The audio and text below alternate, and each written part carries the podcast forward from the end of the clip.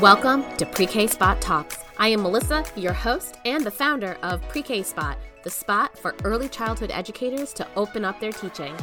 I am your guide down the open ended child led teaching path, and together we will explore strategies and ideas so that you may open up your teaching to less stress, more engagement, and an overall joyful child led classroom.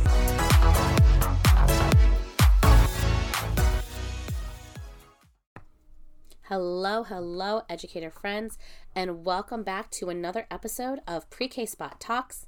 I'm your host, Melysa Mei, and this is Season 5, Episode 6, all about meetings in the classroom and the magic of a meeting. And you may not have heard, or you may have heard, that today is the opening day available for my brand new course called Magical Morning Meetings. This course is all about turning your circle time from a long, more traditional circle time to a engaged, exciting, child-led meeting that starts your day right. It includes so many bonuses from friends like Laura from Little Stories That Stick, who shares about storytelling and morning meeting. We also have Jocelyn of Circle Time Success, who shares her songs. And then we also have a bonus by Meg Thompson about the behavior around morning meetings. I also provide a bonus on puppets, and there's just so much in this course that is going to take your morning meetings to the next level. It's only available for a short time. You definitely don't want to miss it. So go check it out in the show notes after you're done listening to this episode. So let's get into it. Today, we're about to unravel a topic that, believe it or not, can turn the classroom into a powerhouse of creativity, collaboration, and community. I am a true believer in a meeting. And when we're talking meetings, we're talking all different kinds of meetings one to one, whole group, small group, problem solving circles, closing meetings, morning meetings, whatever you want to call them. Imagine a circle of eager little faces, wide eyed, hands fidgeting with excitement. This isn't just a gathering, it's the heartbeat of a living, breathing classroom community. You might wonder why bother with meetings at such a young age? This can be sometimes a, a little bit of a debate. But I bet you can't stumble across a teacher who doesn't do at least one type of meeting in some way, shape, or form. Well, I stumbled upon a delightful piece of research that beautifully highlights the power of routines and predictability for our tiny humans. Dr. Emily Pine, a renowned child psychologist, likens young children's brains to little boats in a vast ocean. The routines they act as the anchors, giving them a sense of security amidst an unpredictable waves of growing up. Now, bring this analogy to our classrooms, our little meetings. They're those anchors that we were talking about, giving our young learners a consistent space to express, to share, to belong. We might also say that play anchors the classroom, which it probably does, but remember, many big boats have many anchors. And speaking of belonging, let me share a story that melts my heart. Little Jamie, new to Miss Ray's room, was naturally a bit reserved. The classroom meetings, they became his spotlight moments. In one of the sessions, he shared a toy dinosaur narrating a story of its grand adventures. And I can tell you a little bit more that this little guy didn't really talk a lot. But for some reason, the circle time, or morning meeting as we call it, really became a time for him to connect with others. And he loved doing shares. He loved listening to shares and he loved doing a share. And that's when we heard him really get into things with language for the first time. These meetings aren't just about sharing toys or stories, they're bridges connecting young little hearts, building a community where every voice matters. So, one more metaphor for you today. If our classroom is a garden, well, you know I love the garden metaphor, these meetings are like the morning sun, warming every bud, ensuring they bloom in their own unique way. Next, we're going to dive into the nitty gritty of crafting the perfect classroom meeting. Get your notepads ready, and remember, in this world of early childhood, even the simplest gatherings can have the most magical impacts. Okay, so let's get our hands dirty. Or should I say chalky? I know we haven't really used chalk in the classroom in a while, but you know what I mean. we talked about the why behind these magical meetings, and now it's time to craft our own meeting masterpiece. But where do we start? Picture this a cozy circle, a bunch of excited little munchkins ready to dive into the world of wonders. This setup, my friends, sets the stage for magic. It's intimate, it's inclusive, and it's the perfect little cocoon for every little butterfly to be. Now, let's break it down, shall we? Every masterpiece has its elements. For our classroom meeting, they include the all important sharing time. Imagine it a tiny stage where every kiddo gets to be a star, from Teddy's weekend adventure to Anna's new dance moves. Another reason you may have a meeting is planning time.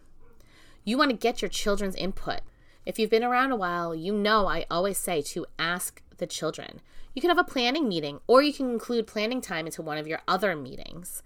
But this can be where the kids get to choose the next storybook or decide on which corner of the room needs a makeover.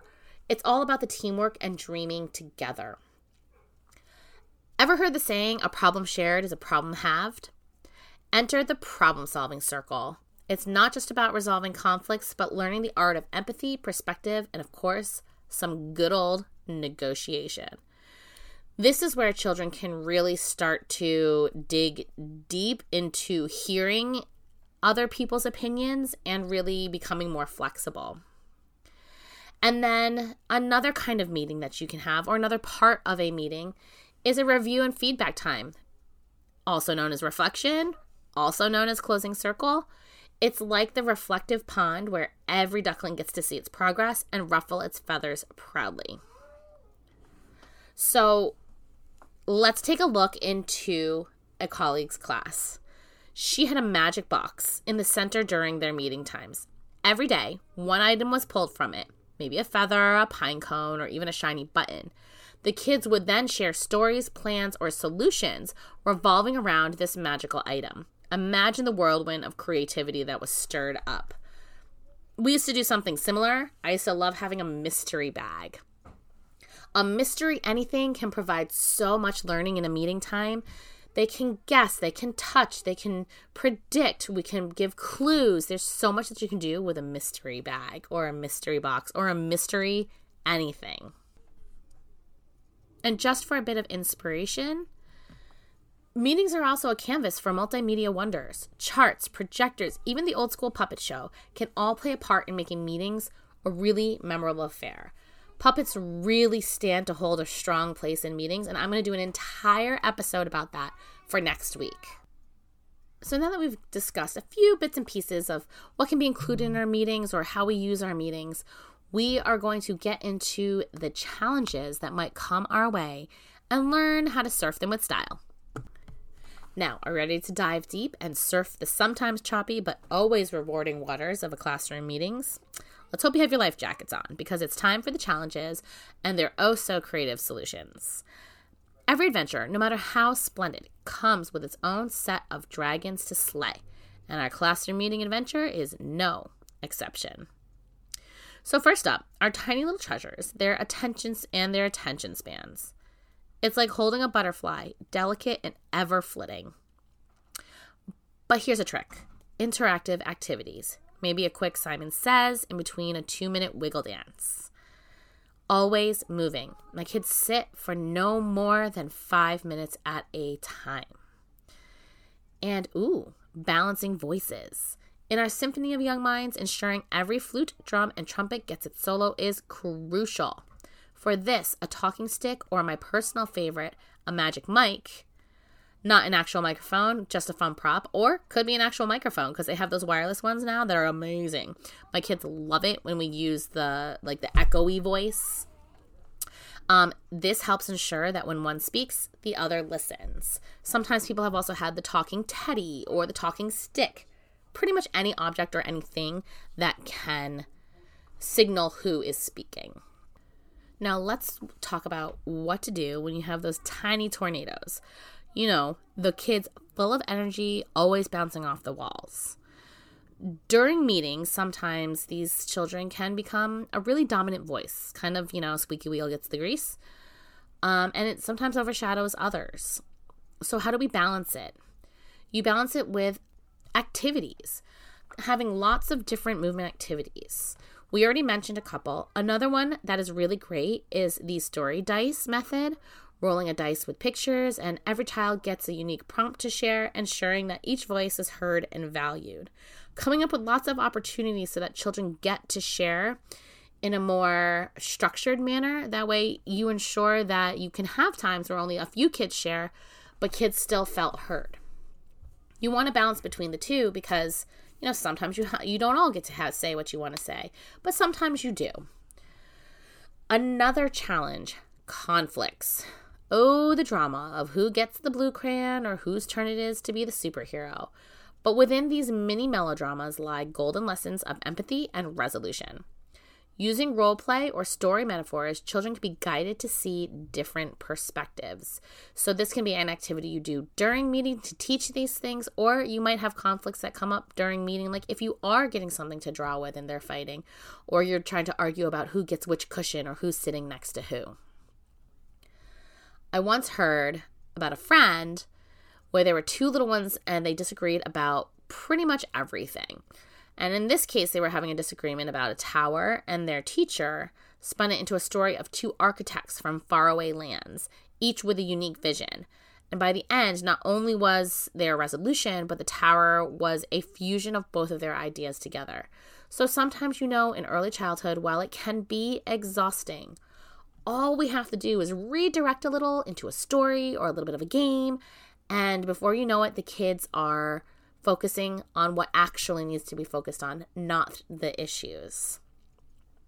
So remember, my dear listeners, every challenge in a classroom setting is a doorway to countless learning moments. It's all about the perspective and the sprinkle of creativity. Now, in the final part of this episode, we have surfed the waves and now it's time to find our treasure. Remember, the real magic isn't in just in avoiding challenges, but in turning them into our most memorable adventures. So let's uncover the treasures that we've unearthed during our classroom meeting adventures. Grab your maps and let's decode the X marks the spot. In every meeting, every inter- interaction, there are nuggets of gold. These aren't just words or activities, but the life skills, the memories, and the bonds that form between our little adventurers. Have you ever observed that gleam in a child's eye when they share, or the triumphant lift of their shoulders when the group applauds their idea. That right there is the confidence being built brick by brick. And I mean, of course, the stories, the tales that they weave, drawing from their experiences and making connections and their dreams and even their challenges. It's like watching a painter with every story adding vibrant strokes to the canvas of their minds. So, in the words of Mr. Rogers, play is often talked about as if it were a relief from serious learning. But for children, play is serious learning. And within the realm of our classroom meetings, this serious learning takes on a joyful dance. So let's just imagine. Imagine we're in a class that after a meeting, we have treasure box time. Children scribble down their favorite part of the meeting or something new they learned and tuck it into this box. At the end of the month, they'd open it and bask in their collective memories of joy and discovery. So, again, our kids probably aren't writing things, but you can do this by doing a check in right after a meeting. Do a quick check in, talk to the kids, or even ask them to share and then write them down. Sometimes during meeting times, I don't always write because it takes a little bit longer and then they're sitting for longer. This is when you break out the recording device. And then all you do is you take five minutes during lunch, or five minutes during a prep, or five minutes at the end of the day, and you quickly type up what they said. So then you have it in a document. So while our journey through meetings is filled with tales and tasks, it's these little memories that weave the tapestry of childhood. And as educators, the privilege to be a part of this tapestry making is the true treasure. So, as we seal the magic of this episode, I want to leave you with this thought. Our classroom meetings, with all of their vibrancy and vivacity, are more than just gatherings. They are mini universes where stars are born, where galaxies of imagination spiral, and where every little astronaut finds their space. Meetings are really the heartbeat of the classroom after play. It's the place where they get to come together and talk about their play, or the place they get to come together and plan their play, or a place they get to come together and just hear what everybody else has to say and everybody together. And if you do small groups, it's the same thing. It's more intimate. One to ones help solve things. Problem solving circles bring children together to, as a community and take ownership of things that are happening.